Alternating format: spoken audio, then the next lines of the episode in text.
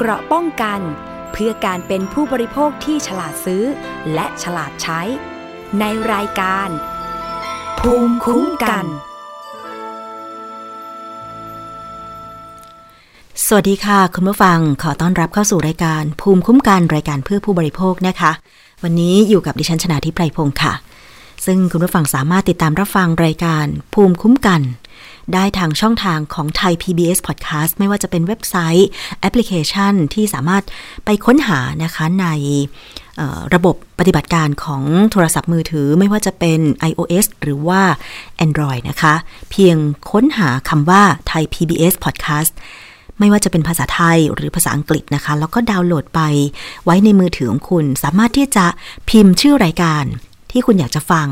เข้าไปในแอปพลิเคชันนั้นได้เลย ก็จะปรากฏตอนต่างๆนะคะ อย่างเช่นภูมิคุ้มกันก็พิมพ์คำว่าภูมิคุ้มกัน เท่านี้เองก็คลิกฟังได้เลยนะคะ ในเรื่องที่คุณสนใจ หรือว่าจะเป็นคิดก่อนเชื่อ ดิฉันก็นำช่วงคิดก่อนเชื่อ ไปอัปโหลดในเว็บไซต์นะคะ ให้คุณได้ฟังกันแต่ละตอน ถ้าเกิดว่าคุณอยากจะฟังเรื่องของงานวิจัยใกล้ตัว ที่เป็นประโยชน์สำหรับผู้บริโภคนะคะ แล้วก็นอกจากนั้นยังมีรายการอื่นๆ อีกมากมายเลยนะคะ ไม่ว่าจะเป็นรายการเด็ก ซึ่งเราก็มีทั้งนิทานเด็กเล็กนะคะ รายการเหมาะสำหรับเด็กโตตั้งแต่ประถมศึกษาปีที่ 4 นะคะ จนถึงวัยรุ่นตอนต้น รายการวัยรุ่นเราก็มีค่ะ เรื่องของเพศศึกษาหรือว่าการปฏิบัติตัวของวัยรุ่นนะคะ อันนี้เราก็มีรายการพิกัดเพศ ซึ่งสามารถที่จะมาฟังกันได้ คุณแม่หรือว่าผู้ที่เป็นแม่บ้านเนี่ยนะคะ ก็มีรายการที่น่าสนใจก็คือ Mom and Mouth คุณแม่มานั่งคุยกันมาเมาท์เรื่องต่างๆ แต่ว่าเมาท์ในสิ่งที่เป็นประโยชน์นะ คุณผู้ฟัง ไม่ใช่เมาท์แบบว่านินทาใครนะ ลองคลิกไปฟังดูสำหรับรายการ Mom and Mouth นะคะ หรือว่าจะเป็นเรื่องเพศเรื่องลูกนี่ ละครเราก็มีละครที่ผลิตโดยคณะนิเทศศาสตร์จุฬาลงกรณ์มหาวิทยาลัย ฟื้นละครวิทยุอีกครั้งหนึ่ง แต่ว่าเป็นในรูปแบบของ คนรุ่นใหม่นะคะก็คือละครที่มีชื่อว่าแก๊งป่วนกวนเพื่อนบ้านนะคะ อันนี้ก็แนะนำกันพอคร่าวๆก็แล้วกันสำหรับรายการเด็กของไทย PBS Podcast นอกจากภูมิคุ้มกันก็สามารถที่จะติดตามรายการอื่นๆได้เลยนะคะ มี 30 กว่ารายการแน่ไปคลิกได้เลยนะคะ วันนี้มาติดตามเรื่องของผู้บริโภคเตือนกันอีกแล้วครับท่าน เครื่องสำอาง เถื่อน เครื่องสำอางปลอม มาอีกแล้ว ลักลอบผลิตกัน ถึงแม้ว่าออยและตำรวจบกปคบจะกวาดล้างต่อเนื่อง แต่ก็ยังพบว่า มีผู้ลักลอบผลิตเครื่องสำอางปลอม เพราะมันยังขายได้ ปลอมในที่นี้คือปลอมทั้งชื่อยี่ห้อ สถานที่ผลิตก็ไม่ได้คุณภาพมาตรฐาน เพราะว่า ลักลอบเปิดบ้านพักเป็นโรงงานผลิตเครื่องสำอางนะคะ รวมถึง ใส่สารอันตราย ในเครื่องสำอาง ในครีมต่างๆ อันเนี้ยสำคัญสุดเลย เพราะว่าถ้าเกิดใครไปซื้อมาใช้ ก็จะได้รับผลกระทบจากสารอันตราย จากหน้าขาว กลายเป็นหน้าดำได้นะคะอะมาฟังเรื่องนี้แล้วก็พร้อมคำเตือนจากสำนักงานคณะกรรมการอาหารและยา โดยรองเลขาธิการสำนักงานคณะกรรมการอาหารและยากันนะคะ เรื่องนี้เนี่ยทางกองบังคับการปราบปรามการกระทำความผิด เกี่ยวกับการคุ้มครองผู้บริโภค หรือบกปคบได้สนที่กำลังร่วมกับเจ้าหน้าที่ของสำนักงานคณะกรรมการอาหารและยาหรืออยซึ่งก็นำโดยนายแพทย์ไพศาลดันคุ้ม เลขาธิการอยและเภสัชกรหญิงสุภัทราบุญเสริม รองเลขาธิการอยค่ะ ได้นำกำลังไปตรวจค้นสถานที่ผลิตเครื่องสำอางเถื่อน ซึ่ง ดัดแปลงเอาบ้านพักอาศัย เป็นที่ผลิตเครื่องสำอาง ปรากฏว่า พอไปตรวจค้นในบ้านค่ะคุณผู้ฟัง พบว่ามีวัตถุดิบที่ใช้ผลิตเครื่องสำอางวางเกลื่อนกลาด มีกล่องบรรจุภัณฑ์ที่ติดฉลากแอบอ้างยี่ห้ออื่น ๆ อีกเยอะมากเลยนะคะ คุณผู้ฟัง ซึ่งการจับกลุ่มครั้งนี้เนี่ย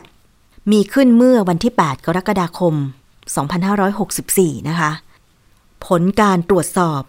ก็มีพบว่ากรณีครีมที่จับได้สำหรับในครั้งนี้เนี่ย มีหลายยี่ห้อ และมีสารอันตรายผสมอยู่ด้วยนะคะ มีสารอะไรบ้างเดี๋ยวเราจะมาตามกัน สืบเนื่องจากสำนักงานคณะกรรมการอาหารและยา มีประกาศเรื่องผลการตรวจสอบหรือวิเคราะห์เครื่องสำอางที่พบสารห้ามใช้ กรณีครีมสมุนไพรสาหร่าย ยี่ห้อ เหมยหยง ครีมตลับสีขาวฝาสีน้ำเงิน ทาก่อนนอน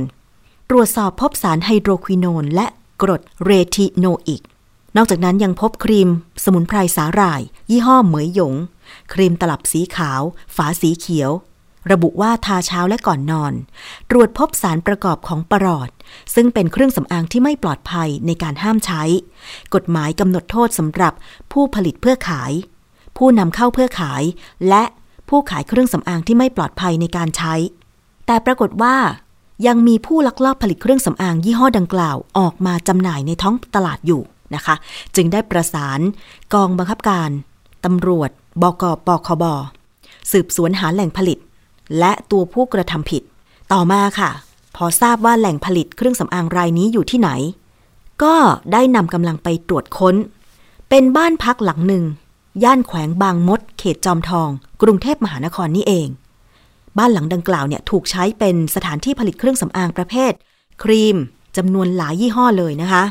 เช่น ครีมสมุนไพรมะระ ยี่ห้อ Kissing ครีมขมิ้น Herbal ครีมสมุนไพรบ้านตะวัน ครีมบำรุงผิวหน้ายี่ห้อเลนาวพีแคร์ครีม สมุนไพรขิง ครีมไข่มุกผสมบัวหิมะ แล้วก็พบเครื่องจักร อุปกรณ์ในการผลิตครีม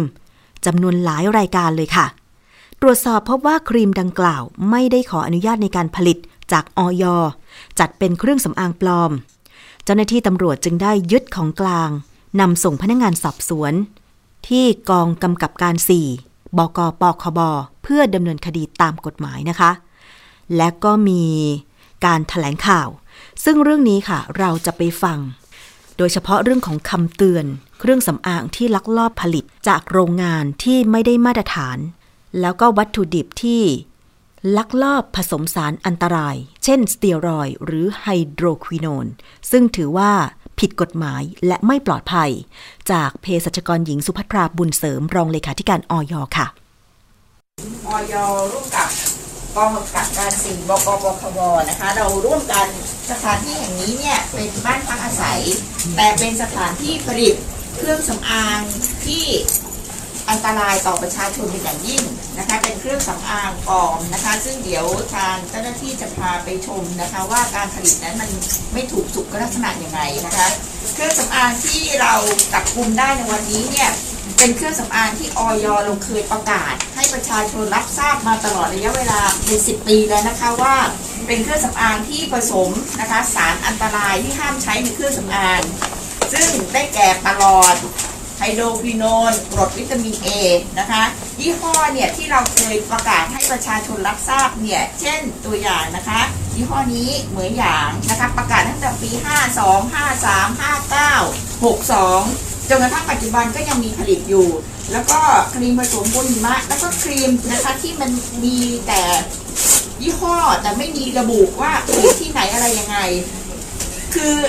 ครีมที่เราเห็นต่างๆเหล่านี้เนี่ยเป็นเครื่องสำอางที่ผสม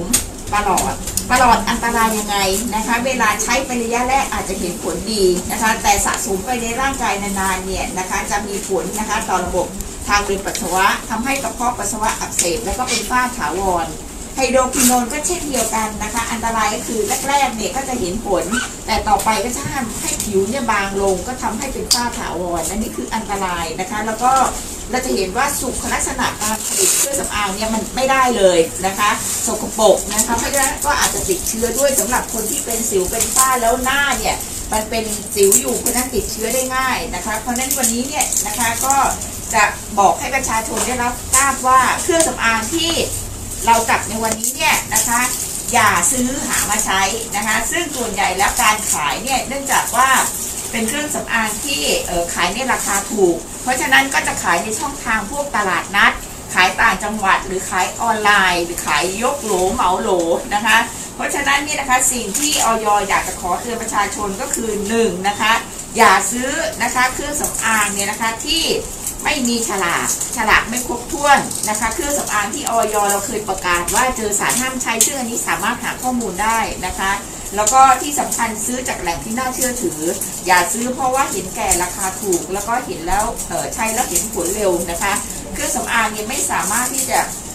รักษาฝ้าหรือรักษาสิวได้ในเวลาอันรวดเร็วนะคะคือถ้าเราเห็นตัววัตถุดิบนะคะเบสที่เป็นถุงนี้นะคะ แล้วก็มาเติมสารพวกปลอดอะลไปแล้วก็เติมกลิ่นเนี่ยถ้าไปผลิตเนี่ยเป็นผลิตภัณฑ์สำเร็จรูปเราจะเห็นได้ว่า ก็ตลับหนึ่งใช้นิดเดียวเองนะคะ5กรัม 10 กรัมเนี่ยถุงหนึ่งเนี่ยผลิตได้เป็นหมื่นเป็นแสนตลับนะคะ ซึ่งอันนี้ก็อันตรายเป็นอย่างยิ่งก็วันนี้ก็เป็นโอกาสอันดีนะคะ ที่ทางเจ้าหน้าที่ตำรวจได้จับกลุ่มสถานที่ที่เป็นที่ผลิต แล้วก็เป็นแหล่งผลิตใหญ่ที่สุดนะคะ ในบรรดาที่เป็นครีมที่ขายในในตลาดที่เอ่ออใกล้ชิดกับประชาชนนะคะในต่างจังหวัดมากที่สุดค่ะคือคือยี่ห้อบางตัวเนี่ยนะคะอาจจะเป็นยี่ห้อที่ที่เคย เคยออยเคยจับในอดีต แล้วก็เห็นว่าเป็นยี่ห้อที่ติดตลาดแล้วก็สวมยี่ห้อนั้นแต่มันของผิดกฎหมายนะคะ และบางอันก็ไม่มียี่ห้อ เป็นครีมหน้าใสครีมปัดจิ้มผิวนะคะ ก็เป็นเอ่อลอยๆอันนี้ออกมา ก็ต้องเรียนนิดนึงว่าอากาศประเทศไทยเนี่ยเป็นประเทศที่อากาศร้อนเพราะฉะนั้นเนี่ยแสงแดดจ้าเพราะฉะนั้นก็จะมีคนบางคนที่ตากแดดแล้วเป็นฝ้านะคะหรือว่าเป็นสิวบางประเภทเนี่ย ไอ้ครีมพวกเนี้ยมันผสมนอกจากปลอดนะคะไฮโดรควินอนกรดวิตามินเอแล้วก็ยังใส่สเตียรอยซึ่งสเตียรอยเนี่ยเรารู้แล้วว่ามันเป็นยา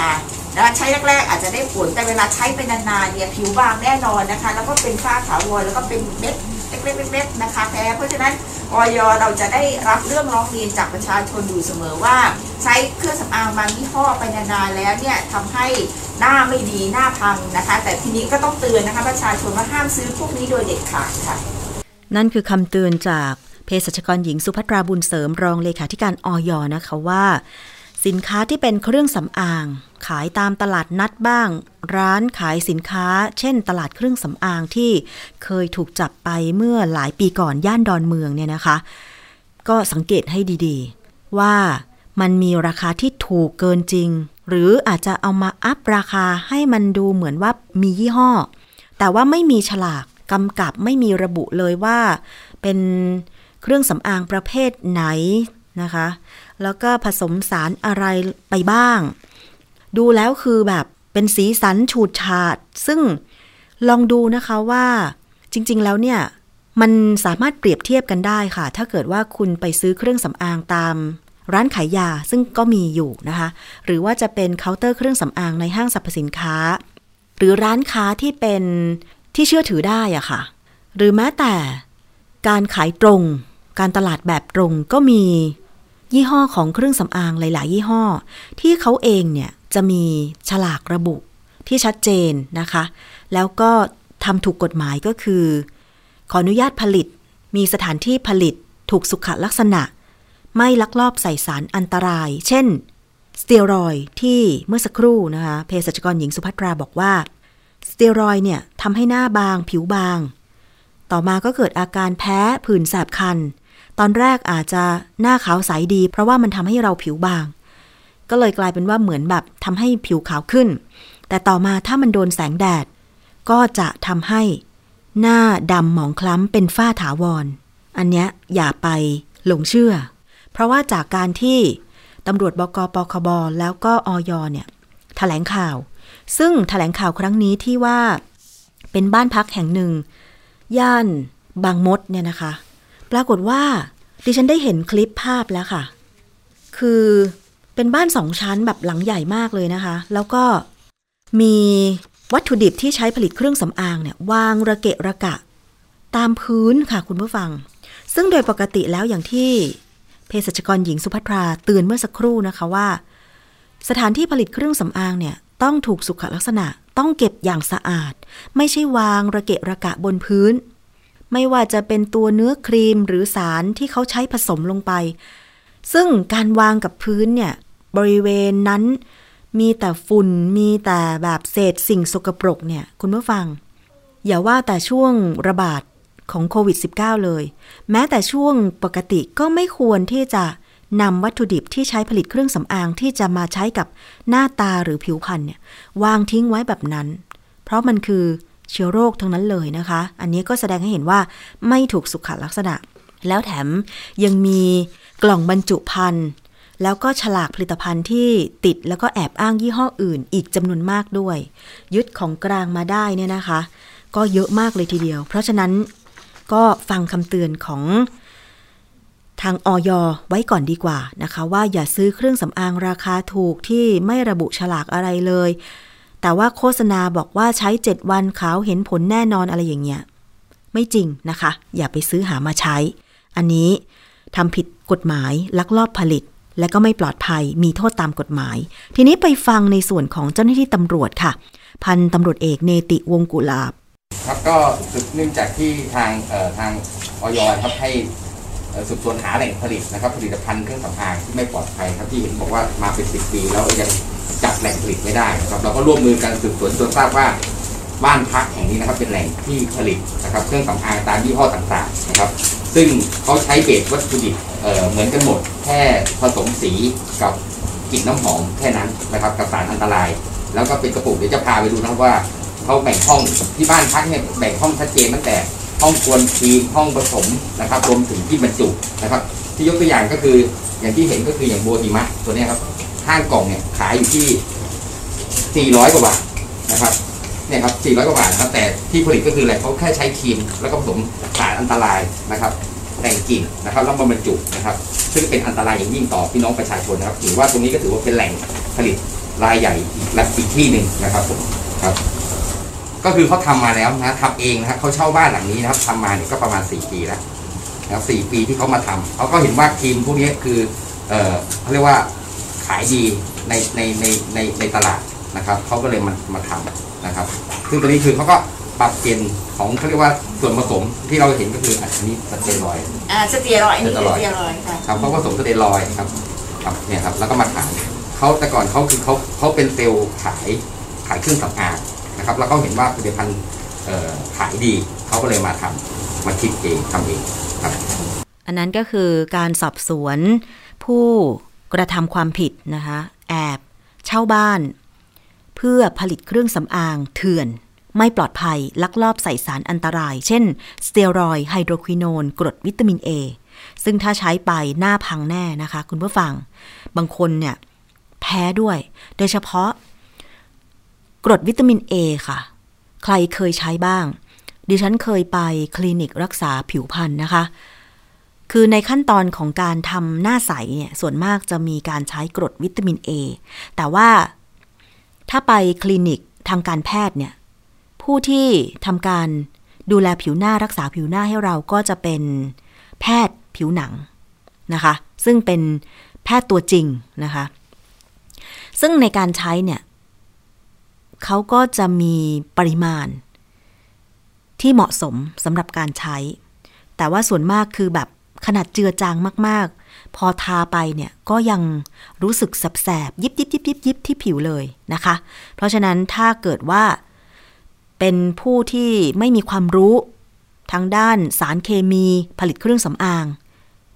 แล้วก็นำลักลอบมาผสมแล้วก็ขายเนี่ย ใครหลงเชื่อไป รับรองนะคะ ใช้ไม่กี่วันหน้าคงจะพังค่ะ อย่าเสี่ยงเลยนะคะ คุณผู้ฟัง ดิฉันเคยเห็นคนที่เป็นฝ้าถาวร เพราะว่าใช้ครีม ราคาถูก ตามตลาดนัดบ้างตามร้าน ร้านที่แบบขายรวมๆหลาย ๆ ยี่ห้อ ซึ่งเราดูฉลากแล้ว ยี่ห้ออะไรก็ไม่รู้อะไรอย่างเงี้ยอย่างที่เขาจับได้เนี่ย ที่เภสัชกรหญิงสุภัทราบอกเนี่ย ใช้ชื่อยี่ห้อที่จับได้ตั้ง 60 กว่ายี่ห้อ แต่ว่าที่ตำรวจบอกก็คือว่า สารตั้งต้นมันเหมือนกันเพียงแต่ ผสมสีและกลิ่นน้ำหอมให้แตกต่างกัน ก็หมายความว่าคุณสมบัติมันไม่ต่างกันเลย ไม่ว่าจะใช้ครีม ฝาขาว ฝาเขียว ฝาชมพู มันก็เหมือนกัน ก็คือลักลอบใส่สารอันตรายเหมือนกันนะคะ ซึ่งผู้กระทำผิดเนี่ยมีโทษทางกฎหมายอย่างไร อ่า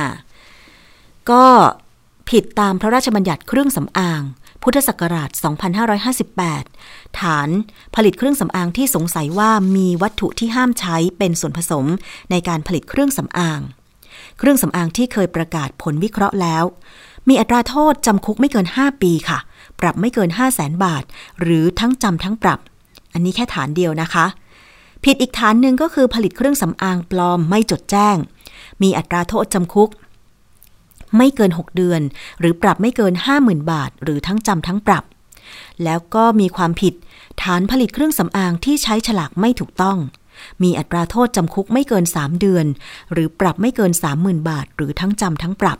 เพราะฉะนั้น ถ้าผิดทั้ง 3 ฐานความผิดนี้ อัตราโทษจำคุกเนี่ย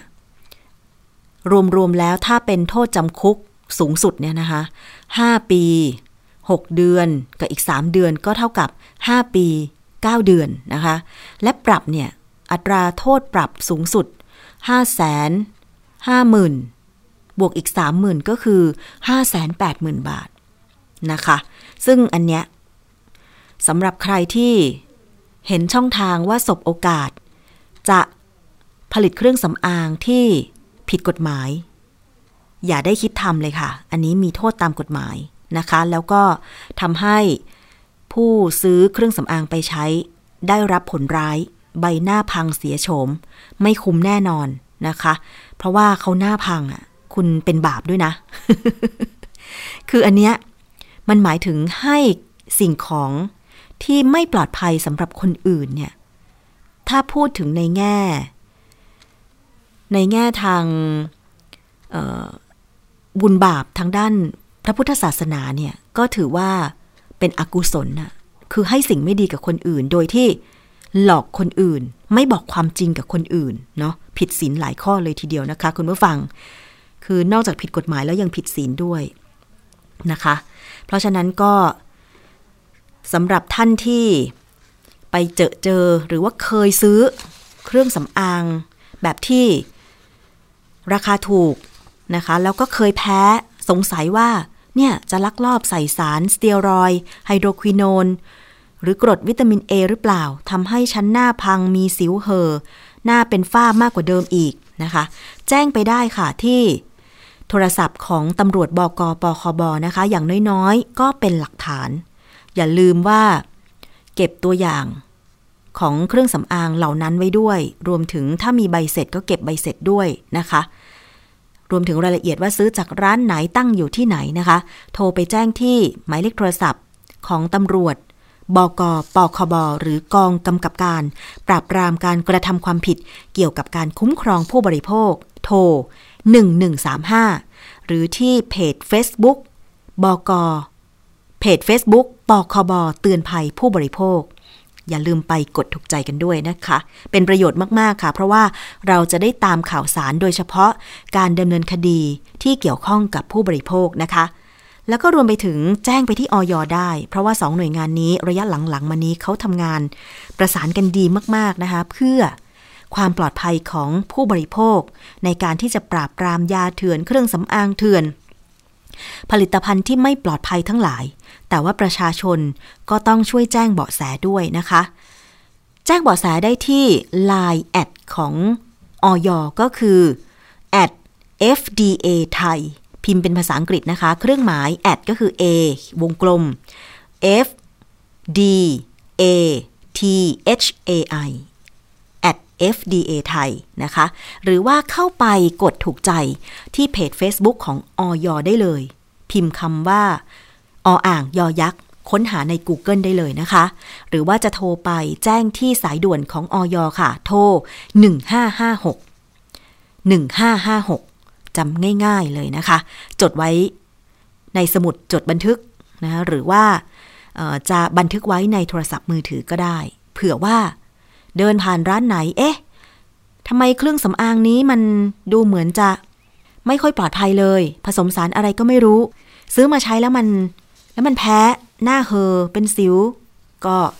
ลองโทรไปแจ้งเบาะแสได้ที่ออยค่ะ อันนี้ฝากเตือนภัยกัน เตือนแล้วเตือนเล่าเตือนแล้วเตือนอีกนะคะ แต่ก็ยังไม่หมดสักที เพราะว่าจากที่ฟังทางตำรวจบกปคบเมื่อสักครู่ ในการที่ผู้ต้องหาหรือผู้กระทำผิดให้รายละเอียดไว้ก็คือว่า ตัวเองเคยเป็นพนักงงานขายหรือเซลล์ของเครื่องสำอางมาก่อน พอ เห็นช่องว่า เอา้าเครื่องสำอางตัวนี้ขายดีนี่นา ก็เลยไปปลอมยี่ห้อ แต่ว่าลักลอบผสมสารอันตราย คือพนักงานขายผลิตภัณฑ์ต่างๆ ก็มักจะมีข้อมูลของผลิตภัณฑ์อยู่แล้ว ซึ่งข้อมูลเหล่านั้นเนี่ยเขาก็จะรู้แล้วเขาก็ไปดัดแปลงทำสูตรผสมอะไรของเขาเอง เหมือนที่ทางพันตำรวจเอกเนติ ท่านได้ให้รายละเอียดในเสียงเมื่อสักครู่นะคะ เพราะฉะนั้นก็ แสดงว่าผู้ที่ผสมเครื่องสำอางเนี่ย ไม่ใช่คนที่มีความรู้จริง ๆอะ่ะ เพราะฉะนั้นจึงลักลอบผสมสารอันตรายเพื่อหวังผลว่า ผู้ซื้อไปใช้มันน่าจะขาว ในเร็ววัน3วัน7วันหน้าขาว แต่มันส่งผลระยะยาวก็คือ หน้าพัง หน้าเป็นฝ้าถาวร ไม่สวยอะ่ะ ไม่หล่ออะว่าอย่างนั้นนะคะ ก็อย่าไปหลงเชื่อซื้อเครื่องสำอางที่ไม่ปลอดภัยเหล่านี้มาใช้ค่ะ อีกเรื่องหนึ่งนะคะเรามาดูเกี่ยวกับสถานการณ์การแพร่ระบาดของโควิด -19 ณวันที่ 9 กรกฎาคม 2564 ประเทศไทยโดยสบค มีการรรายงานนะคะ สถานการณ์การติดเชื้อโควิด -19 พบผู้ติดเชื้อเพิ่ม เป็นข้อมูลของวันที่ 9 กรกฎาคม 2564 9,276 คน จำแนกเป็นผู้ติดเชื้อรายใหม่ 8,998 คน ติดเชื้อภายในเรือนจำหรือที่ต้องขัง 278 คน เสียชีวิตเพิ่ม 72 คน เป็นสถิติใหม่สูงสุดเลยก็ว่าได้เท่าที่ดิฉันอ่านข่าวผู้ติดเชื้อโควิด -19 มา แต่ว่าก็มีตัวเลขผู้ติดเชื้อที่หายป่วยกลับบ้าน 3,928 คน รวมผู้ติดเชื้อสะสม ตั้งแต่ 1 เมษายน 2564 ของประเทศไทย 288,643 คน เป็นตัวเลขที่เราเองไม่อยากฟังเลย หลายคนกังวลกันว่าถ้าไม่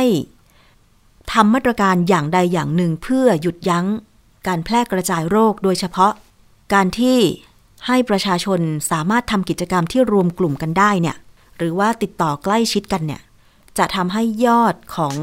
ผู้ติดเชื้อโควิด -19 ในประเทศไทยเพิ่มสูงขึ้นมากกว่า 9,200 คนหรือเปล่า ก็มารอลุ้นกันนะคะ คุณผู้ฟังว่าทางรัฐบาล หรือทางสบคเนี่ยนะคะ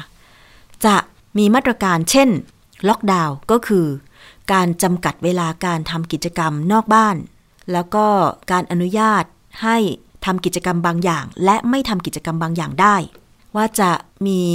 ประกาศอะไรหรือเปล่า ซึ่งส่วนมากก็จะประกาศเย็นวันศุกร์นี่แหละ ซึ่งวันนี้ 9 กรกฎาคมเป็นวันศุกร์ด้วย ส่วนการฉีดวัคซีนค่ะคุณผู้ฟัง กรมควบคุมโรคก็ได้มีรายงานเกี่ยวกับการฉีดวัคซีน ซึ่งไทยเราเองมีการฉีดมากว่า 5 เดือนแล้ว กรมควบคุมโรค เก็บข้อมูล ก็พบว่า พบอาการไม่พึงประสงค์จากการฉีดวัคซีน หลายพันคนนะคะอะมาดูตัวเลขกันว่า พบอะไรอย่างไร รายงานสถิติอาการไม่พึงประสงค์หลังเข้ารับการฉีดวัคซีนโควิด -19 ร้ายแรงนะคะ สะสมกว่า 1,300 คน ในจำนวนนี้ผู้เชี่ยวชาญพิจารณาแล้วเสร็จผู้ที่มีอาการไม่พึงประสงค์ 398 คน และวินิจฉัยแล้วว่าเกี่ยวข้องกับการฉีดวัคซีนโควิด -19 67 คน เช่น มีอาการแพ้รุนแรง อาการช็อก ซึ่งรักษาหายแล้วทุกคน อะ อันนี้เป็นข้อมูลจากกรมควบคุมโรคนะคะ ส่วนเหตุการณ์ร่วมที่ไม่เกี่ยวข้องกับวัคซีนโควิด -19 พบผู้เจ็บป่วยและรักษาหาย 29 คน และเสียชีวิต 58 คน เช่น กรณีฉีดวัคซีนแล้วไปรับประทานเห็ดพิษ เสียชีวิต ซึ่งไม่เกี่ยวข้องใด ๆ กับวัคซีน และยังมีอีก 9 คนที่ไม่สามารถระบุได้ว่า เกี่ยวข้องกับวัคซีนหรือไม่ และยังพบกับอาการไม่พึงประสงค์แตกต่างกัน ระหว่างซิโนแวคและแอสตราเซเนกาโดยซิโนแวคพบอาการเวียนศีรษะและปวดศีรษะ แต่แอสตราเซเนกาอาการที่พบสูงสุดก็คือมีไข้กว่าร้อยละ 26 อะ อันนี้เป็นข้อมูลของกรมควบคุมโรคที่เขาเปิดเผยออกมานะคะ แต่ว่าอย่างข่าวล่าสุดที่ทางไทย PBS ได้นำเสนอ เกี่ยวกับกรณีที่มีผู้เสียชีวิต และทายาทบอกว่าผู้เสียชีวิตเนี่ยคือคุณแม่ ป่วยด้วยโรคความดันโลหิตสูง เบาหวานและโรคเกาต์แล้วก็กินยา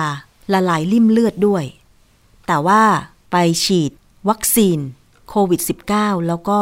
หลังจากนั้นเสียชีวิตนะคะ คือไปฉีดวัคซีน แล้วก็คุณแม่เนี่ยได้นำยาที่ตัวเองกินทั้งหมด ไปให้บุคลากรทางการแพทย์ดูก่อนฉีดวัคซีน เข็มที่หนึ่งหลังจากฉีดนั่งพัก 30 นาทีก็ไม่มีปัญหาอะไร จึงกลับบ้านตามปกติ วันรุ่งขึ้นค่ะ ผู้เสียชีวิตบ่นว่าปวดเมื่อยตามร่างกายทายาทก็คือลูกสาวคิดว่าเป็นอาการปกติของคนฉีดวัคซีน จนอีกวันหนึ่งถัดมา เสียชีวิตค่ะ ส่งศพชนะสูตรที่โรงพยาบาลธรรมศาสตร์รังสิตระบุว่า ปอดอักเสบและติดเชื้อ ทายาทของผู้เสียชีวิตรายนี้ อยากจะขอคำอธิบายจากหน่วยงานที่เกี่ยวข้อง อันนี้ก็คือเป็นรายหนึ่งที่ผู้เสียชีวิตเป็นผู้หญิง ส่วนอีกราย ผู้เสียชีวิตเป็นผู้ชายวัย 65 ปี ที่จังหวัดนครศรีธรรมราช ลูกสาวของผู้เสียชีวิตชายรายนี้ บอกว่า พ่อเสียชีวิตหลังจากฉีดวัคซีนเพียงสองวัน การฉีดวัคซีนของคุณพ่อเนี่ยลูกสาว สั่งซื้อวัคซีนยี่ห้อหนึ่งผ่านทางเว็บไซต์ และให้บริษัทของเพื่อนที่จดทะเบียนนิติบุคคล เป็นผู้สั่งซื้อให้อีกทอดหนึ่งหนึ่งโดสราคา 888 บาท โดยวัคซีนถูกส่งไปยังโรงพยาบาลรวมแพทย์ที่อำเภอทุ่งสง ผู้เสียชีวิตชายรายนี้เดินทางไปฉีด ที่โรงพยาบาล หลังจากนั้นสองวันมีอาการแน่นหน้าอกและเสียชีวิต ซึ่งสองรายสองกรณีนี้ก็ต้อง สอบสวนโรคกันต่อไปว่าสาเหตุการเสียชีวิตหลังการฉีดวัคซีนโควิด -19 เนี่ย เกิดจากอะไรกันแน่นะคะ อันนี้คือนำเสนอข่าว แต่อย่าเพิ่งตระหนกตกใจ คือพยายามทำดีที่สุดแล้วค่ะ ไม่ว่าจะเป็นตัวของผู้ที่จะรับการฉีดวัคซีนด้วยการนำยาหรือผลิตภัณฑ์ที่ตัวเองกิน เพื่อรักษาโรคเรื้อรังอยู่ในขณะนั้นไปให้บุคลากรทางการแพทย์ดูก่อนฉีด ซึ่ง แต่ละรายที่กล่าวไปเนี่ย นั่งสังเกตอาการ 30 นาที ไม่มีอาการอะไร พอกลับไปบ้านใช้ชีวิตก็จึงมีอาการเกิดขึ้น อันนี้ดิฉันอยากจะบอกว่าโดยที่ผ่านมาประสบการณ์ของตัวเองที่ฉีดวัคซีนซิโนแวคไป 2 เข็มแล้วเนี่ยนะคะ ในระหว่าง 2 วัน หลังฉีดวัคซีนไม่ว่าจะเป็นเข็ม 1 หรือเข็ม 2 เราต้องพยายามสังเกตอาการตัวเองโดยตลอด ว่าเราเวียนหัวไหมหน้ามืดไหมคล้ายจะเป็นลมหรือเปล่ามีอาการไข้ขึ้นไหมนะคะ อ่อนเพลียยังไงนะคะพยายามจดบันทึกหรือบางคนใช้สื่อสังคมออนไลน์ในการจดบันทึกนะคะ เพื่อนๆก็จะเข้ามาถามกันเออฉันก็เป็นอย่างนี้ ฉันก็เป็นอย่างนี้อะไรอย่างเงี้ยนะคะ คือมันเหมือนแบบเราต้องสังเกต 48 ชั่วโมง เหมือนที่อาจารย์แก้วเคยบอกไว้ว่า งานวิจัยเกี่ยวกับวัคซีนโควิด -19 เนี่ย จริง ๆ แล้ว 30 นาทีที่เราดูอาการณสถานที่ฉีดวัคซีนเนี่ยก็คือถ้ามันแพ้ฉับพลันรุนแรงเนี่ยบุคลากรทางการแพทย์เขาก็จะมีเครื่องช่วยชีวิตเรานะคะ แล้วก็สามารถช่วยชีวิตได้ทันท่วงที แต่ว่าถ้ากลับมาบ้านเนี่ย เราก็ต้องดูแลตัวเองเป็นพิเศษ ใครที่เคยดื่มเครื่องดื่มแอลกอฮอล์ก็งดดื่ม ในช่วง 48 ชั่วโมงนั้น หรืองดดื่มทั้งอาทิตย์ ทั้งสัปดาห์ทั้งเดือนเลยก็ดี แต่ว่ายาโรคประจำตัวต่างๆ ก็ต้องถามคุณหมอ ว่าจะกินอะไรอย่างไรนะคะ ซึ่งอันเนี้ยจะเป็นการสังเกตตัวเองที่ดีที่สุด ถ้าไม่มีอาการอะไรเลยก็ถือว่า ได้ผลดีสำหรับอาการไม่พึงประสงค์ที่ไม่มีเลยนะคะ แต่ว่าทั้งนี้ทั้งนั้นเราก็ต้องทำใจแล้วก็ยอมรับ เกี่ยวกับวัคซีนโควิด -19 ซึ่งเขาวิจัยยังไม่แล้วเสร็จ ไม่ว่าจะเป็นยี่ห้อไหนก็ตาม เพราะว่าตอนนี้ที่มีประกาศใช้ วัคซีนยี่ห้อต่างๆ ที่ถูกรับรองโดยองค์การอนามัยโลก อนุญาตให้นำมาใช้ เป็นการนำมาใช้แบบฉุกเฉิน ประเทศไทยเองโดยกระทรวงสาธารณสุข ก็ประกาศใช้แบบฉุกเฉิน อันนี้เราก็ต้องเห็นใจ เพราะว่าวิวัฒนาการ ของยารักษาและวัคซีนมันตามไม่ทันการกลายพันธุ์ของไวรัสโคโรนาสายพันธุ์ใหม่ 2019 ซึ่งตอนนี้ก็มีอีกสายพันธุ์แล้วที่กลายพันธุ์ไปแล้วแว่วๆว่า มันรุนแรงมากกว่าสายพันธุ์เดิมๆอีกนะคะ เพราะฉะนั้นเห็นใจมากๆเลย แคมป์คนงานหรือสถานที่ที่เป็นชุมนุมชนหรือแออัดต่างๆ เช่น ตลาดสด ห้างสรรพสินค้าต่างๆ เนี่ย ต้องมีมาตรการเข้มงวด เท่าที่ดิฉันเห็นในสื่อสังคมออนไลน์ เมื่อคืนนี้มีผู้แชร์มาเนี่ยนะคะ มีชายรายหนึ่ง พักอาศัยอยู่ ซอยพหลโยธิน 52 คือเมื่อสามวันที่แล้วเนี่ยเขาได้อัดคลิป หรือ Facebook Live ดิฉันไม่แน่ใจ แต่ดิฉันเห็นคลิป ว่าภายในบ้านเขาเนี่ย ติดโควิดหมดเลย ทั้งตัวเขา ซึ่งเป็นผู้ชายวัยสัก 50 ปี มีผู้ป่วยติดเตียง แล้วรวมถึงคุณแม่เขาด้วยนะคะ เมื่อทุกคนติดเชื้อ เขาพยายามโทรประสานหน่วยงานต่างๆ เพื่อให้มารับตัวไปรักษา แต่ว่าเนื่องจากสถานการณ์ มีผู้ติดเชื้อโควิด -19 จำนวนมาก สถานพยาบาลไม่มีเตียงเพื่อรับการรักษาแม้แต่โรงพยาบาลสนาม จึงทำให้การรับตัวล่าช้า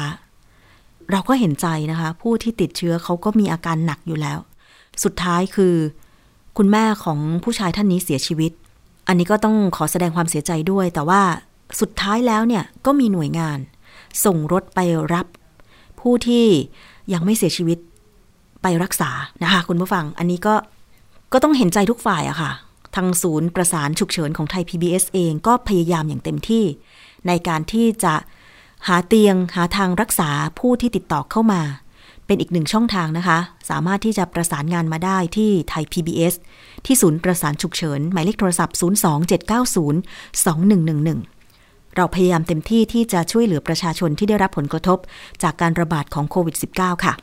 เอาละค่ะ นี่คือช่วงแรกของรายการภูมิคุ้มกันรายการเพื่อผู้บริโภคนะคะ เรายังมีอีกช่วงหนึ่งงานวิจัยที่น่ารู้เรื่องใกล้ตัว วันนี้ค่ะ เรื่องของหน้ากากอนามัยที่เรา ต้องซื้อต้องหามาใช้ไม่ว่าจะเป็นรูปแบบต่างๆ ตั้งแต่เรามีการระบาดของโควิด -19 มาตั้งแต่ปลายปี 2562 จนกระทั่งปีนี้เกือบ 2 ปีละ เราหมดเงินไปกับการซื้อหน้ากากอนามัยกันไป ก็หลายตังอยู่นะคะ บางคนพยายามอย่างดีที่สุดในการที่จะหาหน้ากากอนามัยที่เป็นผลิตภัณฑ์ที่ดีเยี่ยมมาใช้ แต่ว่ามันมีงานวิจัยอะไรไหมว่า ถ้าหน้ากากอนามัยเนี่ย มันชื้นเหงื่อ เพราะว่าเวลาเราใส่หน้ากากแล้วเมืองไทยมันร้อนเนี่ย เหงื่อมันก็ออก มันจะมีประสิทธิภาพดี ในการที่จะกันเชื้อโรคโควิดได้ไหม ต้องไปฟังในช่วงคิดก่อนเชื่อค่ะ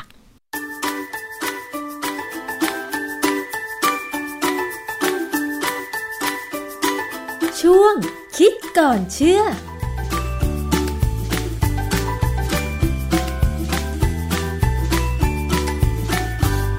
พบกันในช่วงคิดก่อนเชื่อกับดรแก้วกังสดานนภัยนักพิษวิทยากับดิฉันชนาทิพไพรพงศ์นะคะ วันนี้เราคุยกันเกี่ยวกับเรื่องของหน้ากากอนามัยค่ะ ตั้งแต่มีการระบาดของโควิด -19 หนึ่งในมาตรการในการป้องกันเพื่อไม่ให้ติดเชื้อโควิด -19 ก็คือ รณรงค์ให้ทุกคน หรือบางประเทศอาจจะออกกฎหมายบังคับให้ทุกคนเนี่ยนะคะ ใส่หน้ากากอนามัยเมื่อออกจากที่พักอาศัยที่พักส่วนตัว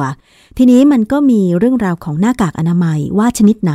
มีประสิทธิภาพ พอที่จะกันโคโรนาไวรัสได้เนี่ยนะคะซึ่งเราก็พอทราบข้อมูลกันมาบ้างว่า อย่างเช่น หน้ากากที่ดีที่สุดก็อย่างเช่นหน้ากาก N95 ซึ่งสามารถกันทั้งไวรัส แล้วก็กันทั้งฝุ่น PM 2.5 ได้ แต่ว่าคุณผู้ฟังคะ หน้ากากอนามัยที่เราใช้กันทุกวันนี้เนี่ย ถ้าเราสวมลงไปแล้วปกติดี มันก็อาจจะทำให้เรามั่นใจว่า มันจะมีประสิทธิภาพกันเมื่อคนมีเชื้อไวรัสโควิด -19 มาพ่นละอองฝอยน้ำลายใส่เรา แต่ถ้าเมื่อใดก็ตามที่เราใส่หน้ากาก แล้วบางคนขี้ร้อน หรือว่าอากาศเมืองไทยร้อนๆเนี่ยนะคะ แล้วมันเกิดเหงื่อที่ใบหน้าของเรา มันจะทำให้หน้ากากมันชื้นไปด้วยเหงื่อ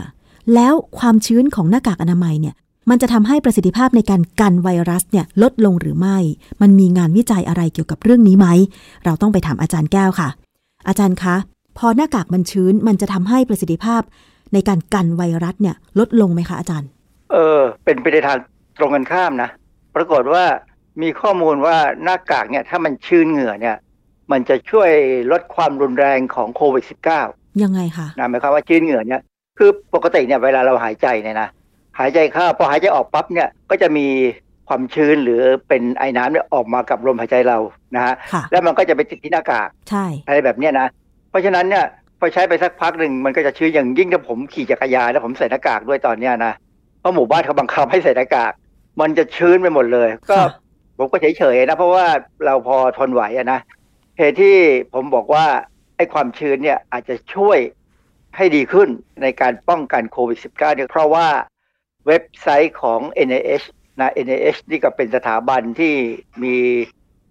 ลักษณะคล้ายๆกับกระทรวงสาธารณสุขของเรา เว็บไซต์ของ NIH เนี่ยเขามีบทความเรื่อง humidity from Mars may lessen severity of COVID-19 เมื่อวันที่ 23 กุมภาพันธ์ 2021 ซึ่งบทความเนี่ยแปล แปลได้ว่า ความชื้นจากหน้ากากอาจลดความรุนแรงของโควิด -19 ทีนี้หน้ากากเนี่ยเราใช้ป้องกันไม่ให้เข้าหรือออก คือจริงๆเนี่ยถ้าคนที่ติดเชื้ออยู่แล้วเนี่ยเขาก็บังคับให้ใส่หน้ากากจะได้ไม่ปล่อยลมหายใจออกไป ซึ่งมันมีเชื้อไปสู่คนอื่นนะฮะเพราะฉะนั้นป้องกันการเข้าออก ยอมให้เฉพาะ อากาศผ่านได้อย่างเดียว แต่ว่าเชื้อเนี่ยควรจะติดที่หน้ากากค่ะ หน้ากากผ้าเนี่ยเป็นหน้ากากที่ปกติผมใช้ เพราะว่าผมขี้เหนียว ผมไม่อยากใช้ของที่ใช้แล้วโยนทิ้ง ค่ะ เออหน้ากากผ้าของผมเนี่ยจะเป็นหน้ากากอย่างน้อย มันเป็นสองชั้นหนาๆนะฮะมีคนกรุณาให้มาเออแล้วยังมีช่องสำหรับสอดแผ่นกรองเข้าไปอีกชั้นที่ซ้ำนะค่ะผมเคยลองพยายามทำแผ่นกรองสอดเข้าไป ปรากฏว่าหายใจไม่สะดวกเลย สงสัยจะต้อง ใช้แค่สองชั้นสามค่ะชั้นนี่คงไม่ไหวนะฮะนักวิจัยเนี่ยที่ NIH เนี่ยเขาวิจัยเขาชี้ว่าการสวมหน้ากากอนามัยอาจช่วยลดความรุนแรงของโควิด -19 หากเกิดการติดเชื้อ ซึ่งมีความเป็นไปได้ว่าความชื้นที่เกิดภายในหน้ากาก อาจมีบทบาท เนื่องจากความชื้นเนี่ยเป็นปัจจัยสำคัญในกระบวนการขับเอาอนุภาคที่หายใจเข้าไปออกจากปอดค่ะนะ เพราะฉะนั้นอันนี้ก็ช่วยอย่างเงี้ยที่ว่าคนที่ติดเชื้อไม่จะไม่แพร่เชื้อก็ได้นะฮะสถาบันที่ทำจริงๆเนี่ยเป็นสถาบันเล็กกว่าอยู่ใน NIH ชื่อ National Institute of Diabetes and Digestive and Kidney Disease แปลง่ายๆว่าเป็นสถาบันแห่งชาติเกี่ยวกับโรคเบาหวานโรคทางเดินอาหารและไตนะค่ะเขาศึกษาเปรียบเทียบว่าหน้ากากแบบต่างๆ เนี่ยนะ มีผลยังไงกับความชื้นที่เราหายใจออก ตีพิมพ์เป็นงานวิจัยเรื่อง hydrating the respiratory tract and alternative explanation why marks lower severity of COVID-19 ก็คือบอกว่าความชื้นเนี่ยมันช่วยยังไงให้หน้ากากเนี่ยลดความรุนแรงของโควิด -19 ค่ะนะฮะผลงานนี้ตีพิมพ์เมื่อวันที่ 12 กุมภาพันธ์ 2021 ในวารสารชื่อ Biophysical Journal เอ่อในการศึกษาเนี่ยเขาเอาหน้ากากมา 4 ประเภท ประเภทที่1คือ N95 นะ N95 เนี่ยก็เป็นหน้ากากที่ค่อนข้างทารุณนะใส่แล้วโอ้โหทารุณมากเลย เพราะว่ามันกรองมากมากจนอาจจะว่าเกินไปก็ยังได้นะ หายใจไม่ค่อยเข้าแต่ว่าไม่เป็นไรค่ะอาจารย์ เออ ถ้าคนที่จำเป็นต้องสัมผัสเชื้อโรคต้องใช้นะ แบบที่สองคือหน้ากากผ่าตัดที่หมอเขาใช้เนี่ย แต่จะเป็นแบบมีสามชั้น เป็นหน้ากากที่ใช้แล้วโยนทิ้งมีสามชั้น แบบที่สามคือหน้ากากเป็นผ้าฝ้าย ชั้นหนึ่ง และผ้าโพลีเอสเตอร์อีกชั้นหนึ่ง อันนี้ก็ทารุณพอสมควรนะ เพราะว่าโพลีเอสเตอร์เนี่ยมันก็หายใจยากเหมือนกันนิดหน่อยนะแต่ว่าพอทนได้ค่ะ แบบที่สี่เนี่ยเป็นหน้ากากผ้าฝ้ายธรรมดาแบบหนาเลย เขาให้อาสาสมัครเนี่ยสวมหน้ากากแต่ละชิ้นอย่างน้อย 10 นาที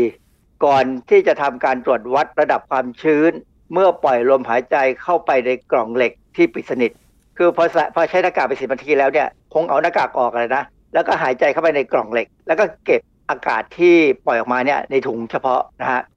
เขาพยายามทำที่อุณหภูมิต่างกัน 3 ระดับ คืออยู่ในช่วง 46 ถึง 98 องศาฟาเรนไฮต์ 98 องศาฟาเรนไฮต์เนี่ยคืออุณหภูมิร่างกายเราคือประมาณ 37 องศาค่ะนะเพราะฉะนั้นอันนี้ก็มีสามระดับ เขาพบว่าหน้ากากทุกชนิดดูดซับไอน้ำส่วนใหญ่ ที่เราหายใจออกมาได้ดี แต่มันต่างกันนะ แต่ละชนิดเนี่ยต่างกัน หน้ากากผ้าฝ้ายแบบหนาทำให้ความชื้นเพิ่มขึ้นอย่างมาก ในทุกอุณหภูมิที่ศึกษา โดยเฉพาะที่อุณหภูมิห้องหมายความว่า อุณหภูมิห้องก็คงประมาณของฝรั่งเนี่ยเขาจะประมาณ 25 องศาค่ะนะบ้านเราได้อุณหภูมิห้องนี่พูดยากนะสามสิบห้าองมันศาขึ้นไปสามสิบห้าหน้ากากผ้าฝ้ายนี่แหละ มันดีเพราะว่าผ้าที่เป็นผ้าฝ้ายเนี่ยจับน้ำเก่ง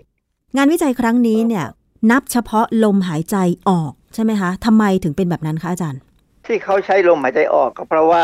การที่เราจะขับอะไรต่ออะไรออกจากจากทางเดินหายใจเราเนี่ยนะ เช่น สมมติว่ามีเชื้อโรคบางอย่างเข้าไปในทางเดินหายใจเราเนี่ย แล้วเราหายใจได้ดีเนี่ย เราสามารถขับออกไปได้เลย โดยการที่ว่าทางเดินหายใจเราเนี่ย มันจะมีเซลล์บางอย่างที่เราเรียกว่า มันมีลักษณะเป็นซีเลียหรือเป็นกับเป็นขนนะนะที่จะโบกพัด คือถ้าเราโบกพัดออกไปได้ดีเนี่ย สิ่งที่แปลกปลอมที่เข้าไปในางเดินหายใจเช่นฝุ่นต่างๆเนี่ยก็จะถูกขับออกไปได้ดีขึ้นอืมแต่การโบกพัดของซีเลียเนี่ยมันขึ้นอยู่กับความชื้นค่ะความชื้นยิ่งมากยิ่งดีค่ะจะสังเกตว่าเวลาที่ความชื้นต่ำเช่นในหน้าหนาวเนี่ย เราจะติดเชื้อง่าย เป็นค่ะหวัดง่าย เมื่อกี้ได้บอกไปแล้วว่าหน้ากากผ้าฝ้ายแบบหนาเนี่ย ดีที่สุดเก็บทำให้มีความชื้นในการหายใจออกเนี่ยดีที่สุดค่ะถ้าเป็นหน้ากากผ่าตัดที่หมอเขาใช้เนี่ยที่แบบมีสามชั้นเนี่ยนะ ทำให้ความชื้นต่ำสุด แต่ก็ยังมากพอที่จะช่วยในการกำจัดสิ่งแปลกปลอมที่เข้าไปทางเดินหายใจได้ค่ะนะคือหน้ากากหมอผ่าตัดเนี่ยยากที่สุด หน้ากาก N95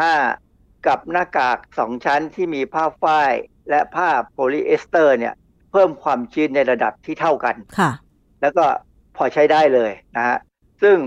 ถ้าอุณหภูมิต่ำๆหน่อยเนี่ย การเพิ่มความชื้นจะดีขึ้นเช่น สมมติคงเป็นหน้าหนาวนะสัก 20 องศาเซลเซียสเนี่ยนะซึ่งอันนี้เนี่ยการที่ความชื้นมีในลมหายใจออกเนี่ยเป็นการลดการแพร่กระจายของไวรัสเข้าสู่ปอดอืมเพราะความชื้นเป็นปัจจัยสำคัญ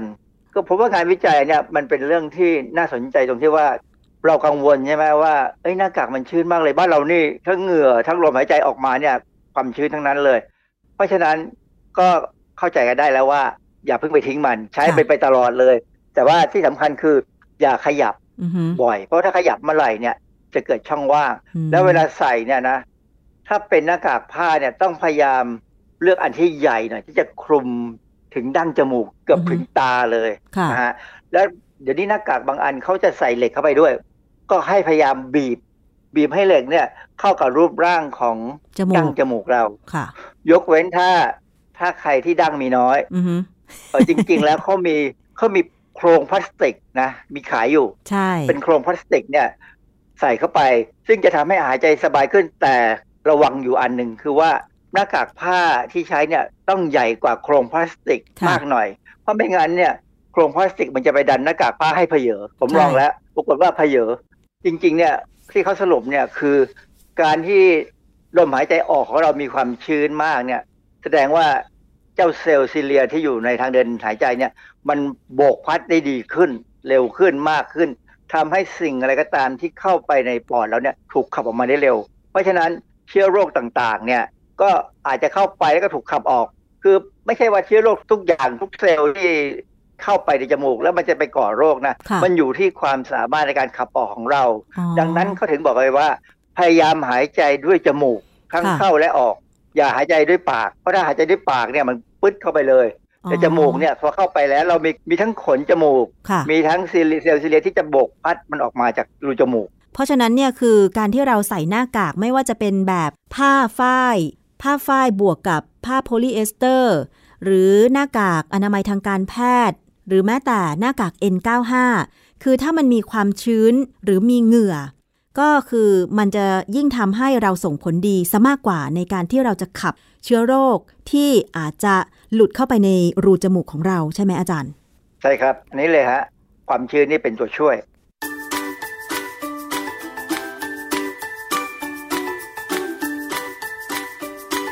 ช่วงคิดก่อนเชื่อ